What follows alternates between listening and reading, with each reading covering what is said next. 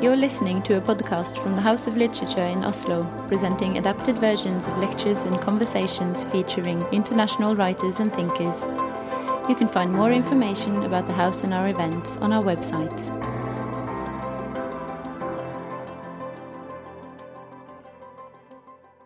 Good evening, everyone, and welcome to the House of Literature. My name is Daniel Røkholt, and I work with the artistic program here at the House.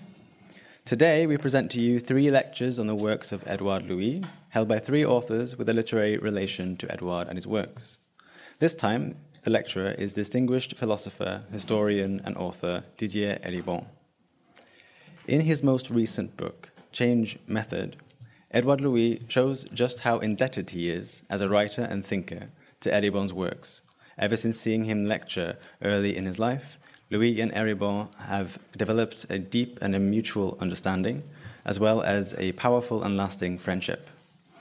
To Norwegian readers, Eribon might be best known for his brilliant novel Returning to Reims, published here in 2018.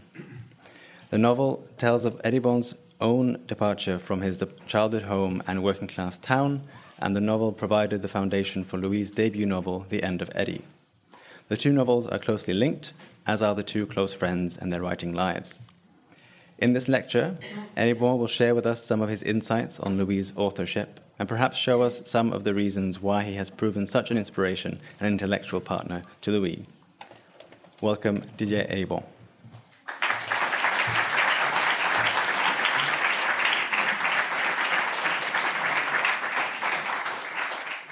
I would like to begin by citing a striking remark by the Palestinian poet Mahmoud Darwish.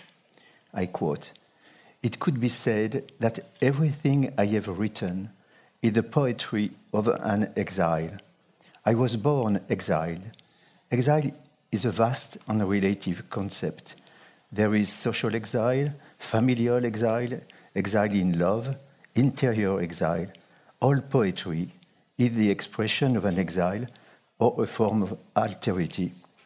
When it corresponds to something that has really been lived, it is then a concentrated, compressed kind of exile. I find exile in every word I seek out in my lexicon. But I'm not complaining. After all, exile has been extremely generous to my writing. It gave it the possibility of traveling between cultures, between people. It is in his book of interviews, uh, uh, Palestine as a metaphor. Darwish declares in that interview that he wishes to be the Trojan poet, that he is on the side of the losers, his story is vanquished. But this does not, this does not imply for him any act of surrender. Quite the contrary. Because he knows it is a powerful write history and who try to impose their version of it on everyone, he wants to amplify the voice of the vanquished, the one who have been the loser of history. So he calls for a written Palestine, which is to say, written despite and despite in opposition to the effacement by others of his past and of the past of his people. In response to a question about his autobiographical poem, Why Did You Leave the Horse Alone? Darwish stated that he was trying to fuse together, I quote, fuse together three stories an autobiography, a biography of the place and its history, and the history of a poetic culture. What he has said about poetry, of course, could equally be said about literature more generally. When it has been written by exiles, in the larger meaning of the term, that vast and relative concept of exile as he has defined it. It could, it could also be said about theory, of course, when it is elaborated by authors who feel themselves to be a kind of extraneous uh, situation to the world in which they, they live. I'm thinking of Michel Foucault, for example, whose first book, Madness and Civilization, Histoire de la Folie in French, written during a kind of geographic exile. He was living in Sweden at the time, having wanted to flee from France, where he had been suffocating, strives to retrace the history of an exile that was at the same time personal and collective. Mad people and homosexuals, the entire book is, after all, founded on the homology of position of these two categories, who constitute what a society has excluded, who are relegated to a space outside some limit or boundary, both cultural and social, and marked as its exterior. Having taken as his project the task of performing an archaeology of silence, the silence people, these people he is talking about uh, were assigned, Foucault speaks in order to reconstruct that exclusion, one of which he himself is the object, as were many others like him, and by so doing, to rise up against the violence of which he was one of the victims.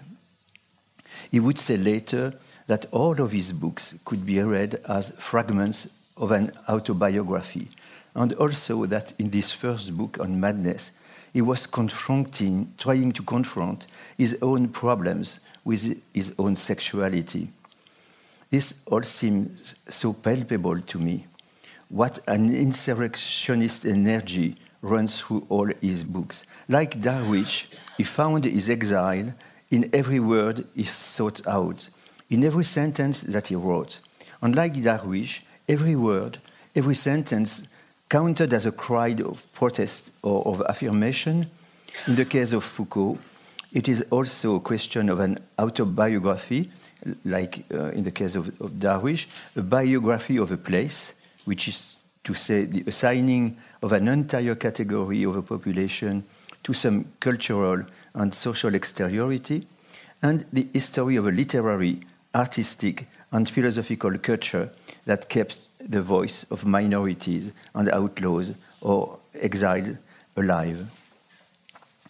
As soon as they begin to write from their personal experience, and how could they do anything else, people of exile or dominated people in one register or another find their exile in every word they seek out, the manner in which exile has shaped their sensibility or their gaze, is at the origin point of their literary or theoretical endeavor.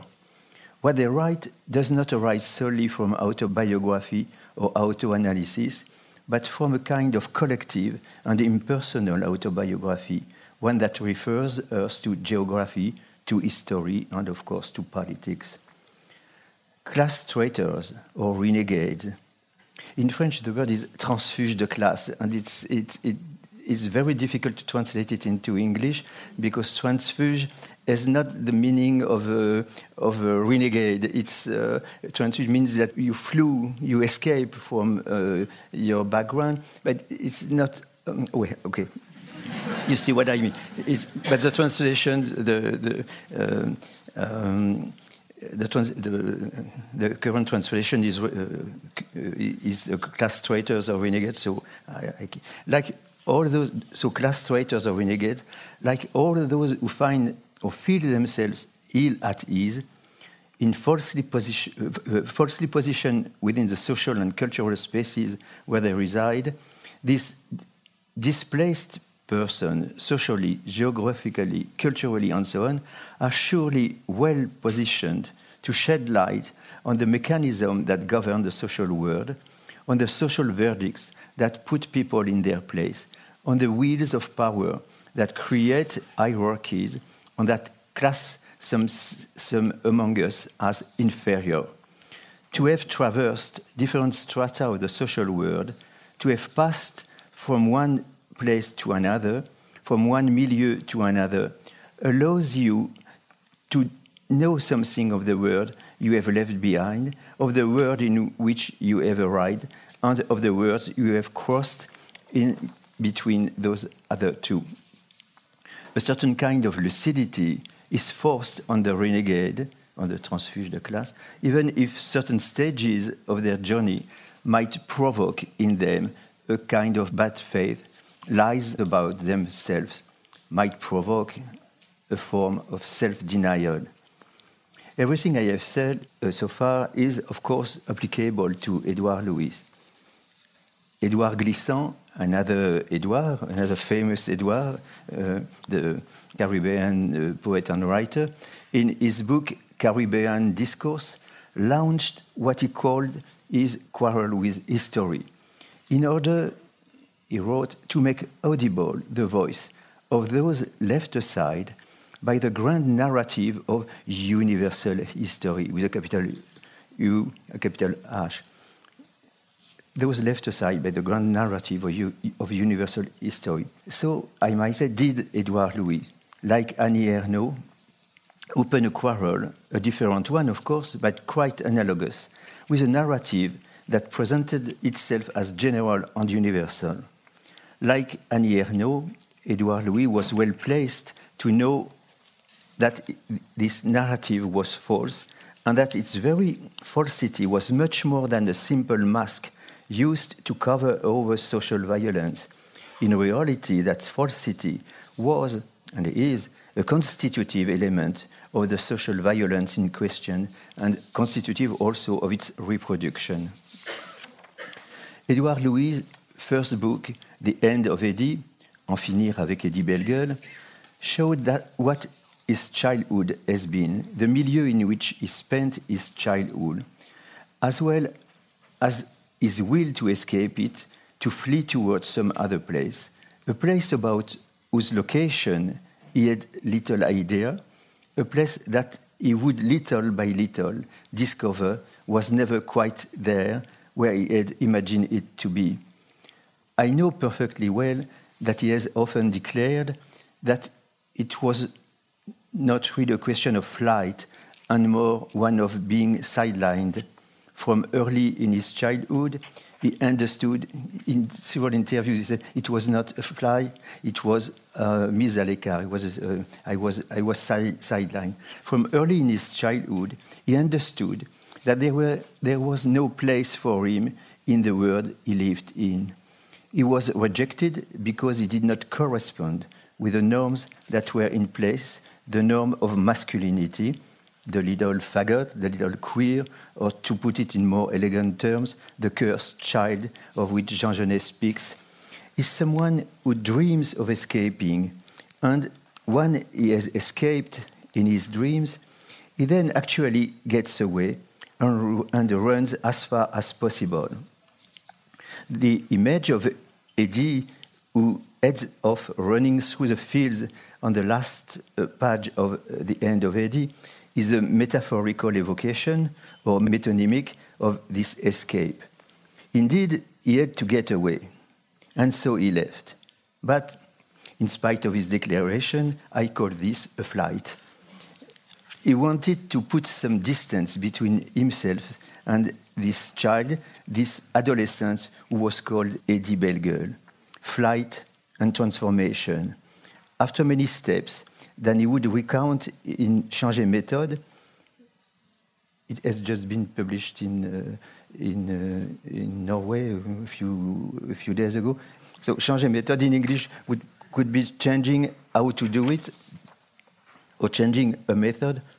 Uh, the person who had been Eddie became Edouard Louis, and he undertook to paint the portrait of that Eddie Bellegueule that he had been that he no longer wanted to be.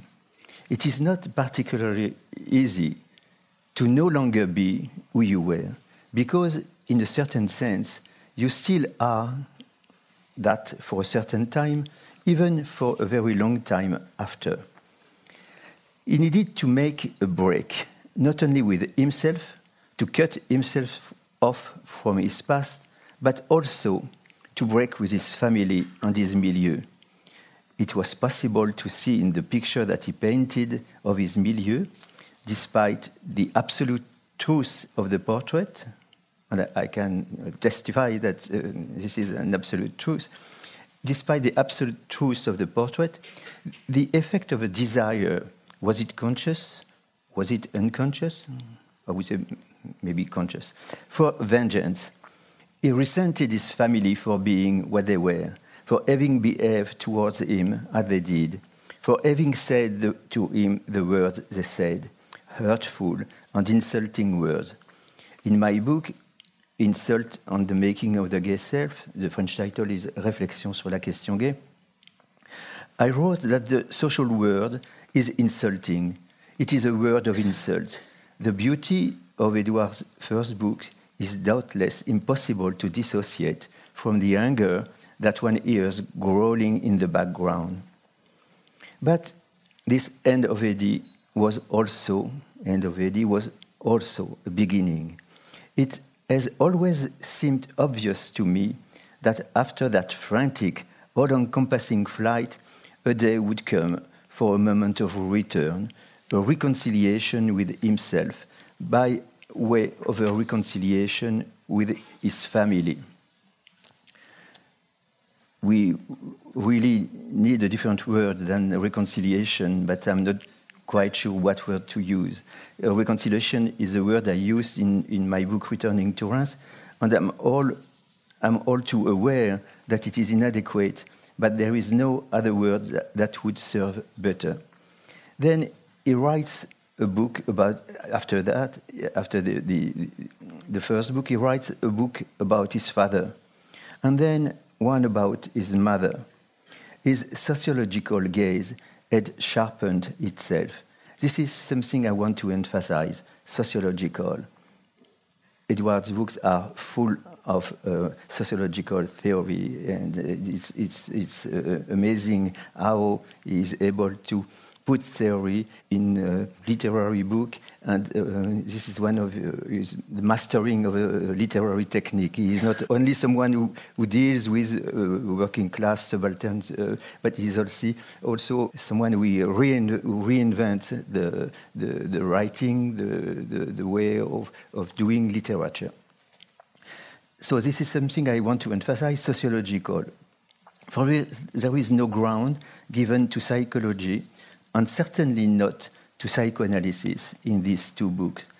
He writes about his father, about his mother, and he is currently in the process of writing his next book about his brother, but he sets aside all the cliches of the, the Oedipal triangle, the Oedipus complex, castration, and so on. In so doing, he rejects, without it even being mentioned, all the psychologism and psychoanalyticism that often contributes to keeping critical thought shut up within established frameworks with their dominant definition and their perception that are prescribed by cultural and ideological doxa. Of course, if you consider that what he tried to describe is the interior of a family, you made the point, of course. Uh, it's, it's sociology, it's politics, it's not uh, uh, the relationship to the mother or to the, father, to the father. What he wishes to reveal is the extent to which the fact of belonging to a class, you know which class it is about, determines, yes, determines what we are down to the tiniest detail of our lives. Who killed my father? And a woman's battles and transformations are two extremely personal books. He offers up two short biographies of the father and the mother of the author, while at the same time, the author also inserts numerous autobiographical elements. It is a group portrait, a collective portrait. But let there be no mistake above and beyond the description of intrafamilial relation, this group portrait, father, mother, son, and brothers and sisters, is also the portrait of a class.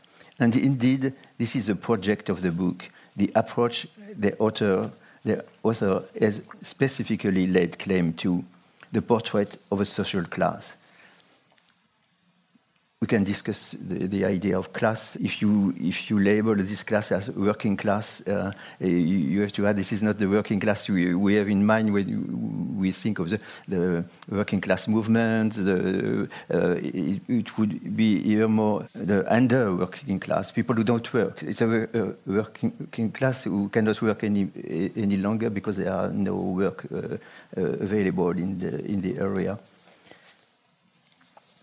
So, this is a portrait of a social class. To describe the world of the dominated, those left behind, just as Annie Ernaux has done, who claimed of her book about her father, and it is also true of her book about her mother, that in order to give an account of lives ruled by necessity, the world down there, the world down there, it seemed impossible to her, unbearable even, to make use of the novelistic of literature in the legitimate sense of the, of the word. And that she therefore chose to write underneath literature, en dessous de la littérature. So just like Annie Ernaux, Edouard Louis asserts that he wants to diverge from literature. He even goes so far as to declare in an interview that he wants to write against literature. Annie Ernaux's project and Edouard Louis' project are auto socio biographical ones. As in Annie Ernaux's work, it would also be worth discussing a few other authors, of course, but that would make it uh, in, um, this in, into too long for a lecture in the context of the symposium where we, we find ourselves today. The question of social class, of class habitus, of modes of life in the popular classes, of the habitus of workers, and today's precariat, all of these dimensions brings us into contact with the political realm, with a mix of anger and resignation in that popular classes we are um, talking, speaking about, and notably with the, the act in this milieu of voting for the far right, which seems to have become, not only in France, in, uh, in Italy, uh, but also, uh, I'm afraid, in Sweden, not far away from here, uh, with the act of voting for the far right, which seems to have become the sole means still available to those who are culturally and economically dispossessed. But in Edouard Louis' work, as in Annie Ernaux's too, this return to the world that they had left behind also happens by way of a systematic exploration of questions of gender, central to their books. Specific questions, of course, in, in these two um, uh, examples, but ones that are also intrinsically imbricated in the social norms of gender, gendered relations, the inflexibility of the masculine domination that resides at the center of the popular classes, with only some occasional glimmers of women's emancipation. Combat et métamorphose euh, d'une femme. Euh. I said at the outset of my remarks that the point of view of the class renegade was a privileged one, knowing several, several words, words to have moved from one to another allows you to see what differentiates them, what opposes them. The division of the self, in the division in the self, produced by this situation of displacement, the flight to another world, the fact of having been displaced, and the discordances that accompany it become powerful features of both autoanalysis and socioanalysis. It then becomes incumbent on these renegades to share with others what they have understood about themselves and about others. But the renegade's point of view is also the point of view of privileged people. In order to write about the world from which you come, you have to have left it behind. The social trajectory of these renegades is, after all, more often than not linked to an educational tra trajectory. One sees this very clearly in authors such as Assia Djebar, John Edgar Wideman, Pierre Bergounioux, and once again Annie Ernaux and Edouard Louis, among others, of course. The social distance attained is strongly the social distance attained is strongly correlated to the acquisition of a good deal of cultural capital, which is lacking in those one has left behind. And probably it's one of the reasons you have left them behind to acquire this uh, cultural capital. Therefore, to speak of those left behind in order to give them visibility, to provide them a place in the social world, as Annie Ernaux put it, I wanted to avenge my race. Uh, as she said in an interview, uh, she was speaking of the dominated, the subaltern, those forever classed as inferior and doomed to silence. I wanted to avenge my race, my race, she said, but is also to speak about them, to speak in their stead. Pierre Bourdieu posed this important question in taking up the political problem of the spokesperson, of the delegation, and the representation of those who scarcely have access to the public speech, the public sphere, unless it is by the means of the delegation to others of the power to speak for them. But Bourdieu insisted to speak for the working class. It was the example he was exploring. To speak for the working class means two things that are inextricably linked together. To speak in favor of, but also to speak in the place of. This is an extremely important but also mind boggling question. What does it mean? What does it imply to speak for, in favor, but also in the place of? Individuals and collectivities who would not speak at all if someone did not speak for them, that is to say, in their place. One runs up against this problem in each and every effort to speak of those who would not speak if you did not speak of them.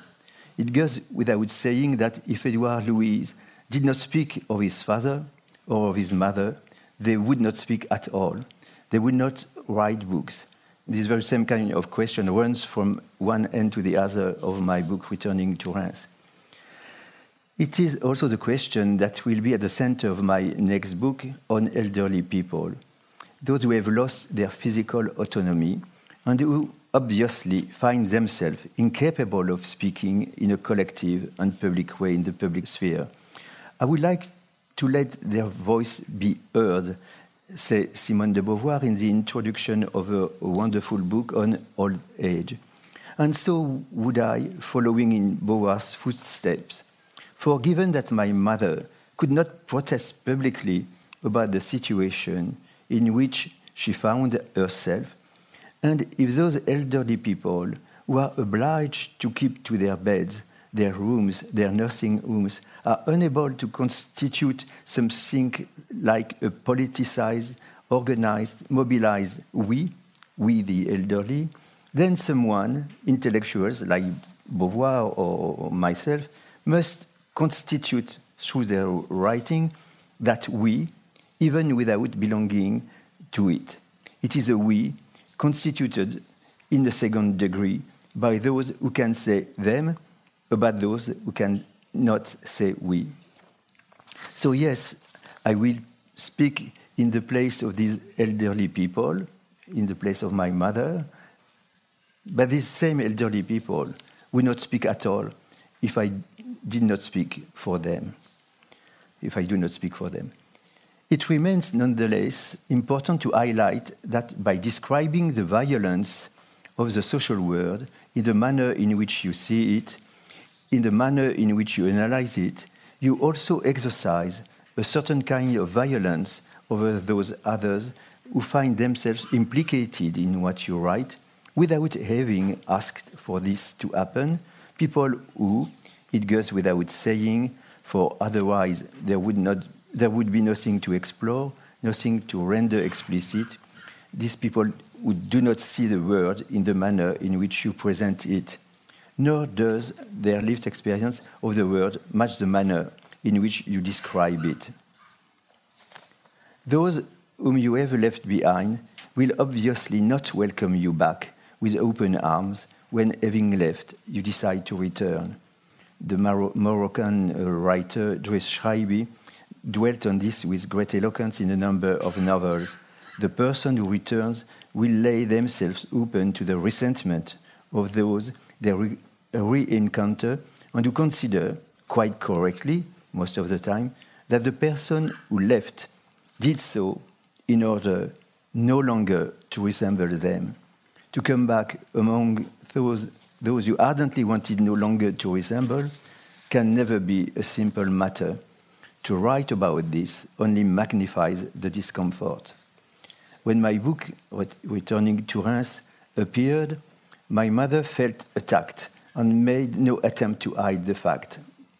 She protested loudly, she ranted and raved, but what did she expect? I, I don't know.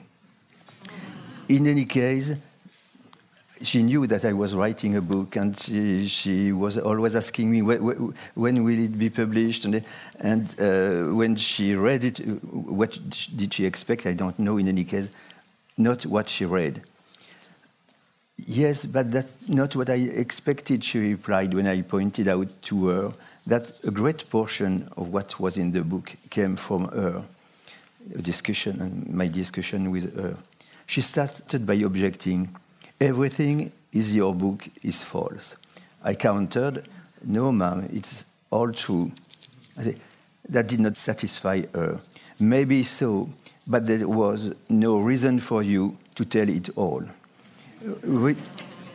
Richard Hoggart, a British sociologist, describes identical reactions after he published the first volume of his autobiography. To his aunts who had raised him, it was unseemly and scandalous for him to have described publicly things that came from their private life, from their intimate family circle. It should have been unthinkable that anyone could cry them from the rooftops. The image that I mirrored back to my mother seemed to her to deform things, but especially it seemed to devalorize them I came to understand, by way of the discussion that ensued, that what had hurt her the most was that I spoke of the nearly abject poverty in which we lived when I was very young. She reacted as if I had wanted to make her and my father responsible for the destitution in which we lived. It was important for her to deny the portrait that I had painted. Your father and I we worked hard, the both of us, to feed you. There was food on the table every day. I remembered the poverty, but she recalled for me the daily struggles to manage in spite of everything. It's true, she told me, we were not rich, but she repeated to me at least 50 times in the course of several days. It's not like we were beggars. Once the book was published, the other side of the reception, I began to receive messages that expressed the opposite reaction to hers dozens or hundreds of letters, emails, and also, and it's an ongoing process up to, to, to now, and also oral testimonies during different public events following the book's publication. The gist of these messages was You were writing about me you were telling the story of my life. My mother, my brothers, my family could not recognize themselves in my book or did not want, want wish to recognize themselves. Yet, readers did discover themselves in those pages to the point that they wrote me incredibly, in, uh, huge number, incredibly long letters to which I soon have to give up responding uh, personally it became impossible. There were so many of them. But the point is, as André Gide has provided, um, uh, André Gide has provided a mag magnificent description of this constitution of collectivities, of elective communities, of publics, or rather counter publics, through the intervention of the book in which such readers, however distant they may be from each other, can nonetheless recognize themselves. And returning to Reims, it seems to me now, became and continues to be a vector for the formation of one of these collectivities, one of these subterranean counter-publics that comes into public view during reading, book signing, public discussion, lectures, conference, and so on, conferences, and so on. For Returning to Reims is not a book about me, but a book about the whole set of social and historical structures that needed to be exhumed or reconstituted in order to understand both who this I was who was writing and who this me was about whom he was writing. From whence did the one and the other come, and what linked them together? The same is true of the other characters, of the others. The characters in the book are individual incarnations of positions occupied in the social world. They are not individual characters. They are, but uh, they embody the whole social world. At a place where history and geography meet, they are social characters, social bodies, and therefore they are political bodies. You will all have understood that in speaking of my book, of the reaction of my mother, of the letters that I receive from readers, and so on, that I have been speaking all along about Edouard Louis, since he was one of those people who came up to me at the end of a lecture I gave to tell me exactly that. Your book tells my story. That story he later wrote for himself, and now when he appears at a book events anywhere in the world, readers come up to him to say, Your books tell my story. And this is to be continued, of course. The writer is always political, write Gilles Deleuze and Félix Guattari in their book on Franz Kafka, because he or she changes perceptions and anticipates future communities and people still to come. They are, as I say, watches that gain time. They announce and con contribute to creating the future. We could therefore say that to explore memory is to step into the future. Thank you.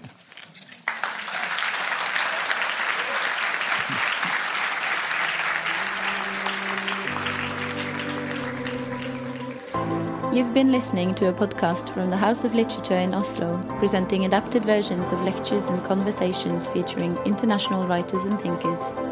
You can find more episodes and subscribe to our podcast on iTunes, SoundCloud, and our website. The music is by Apotek.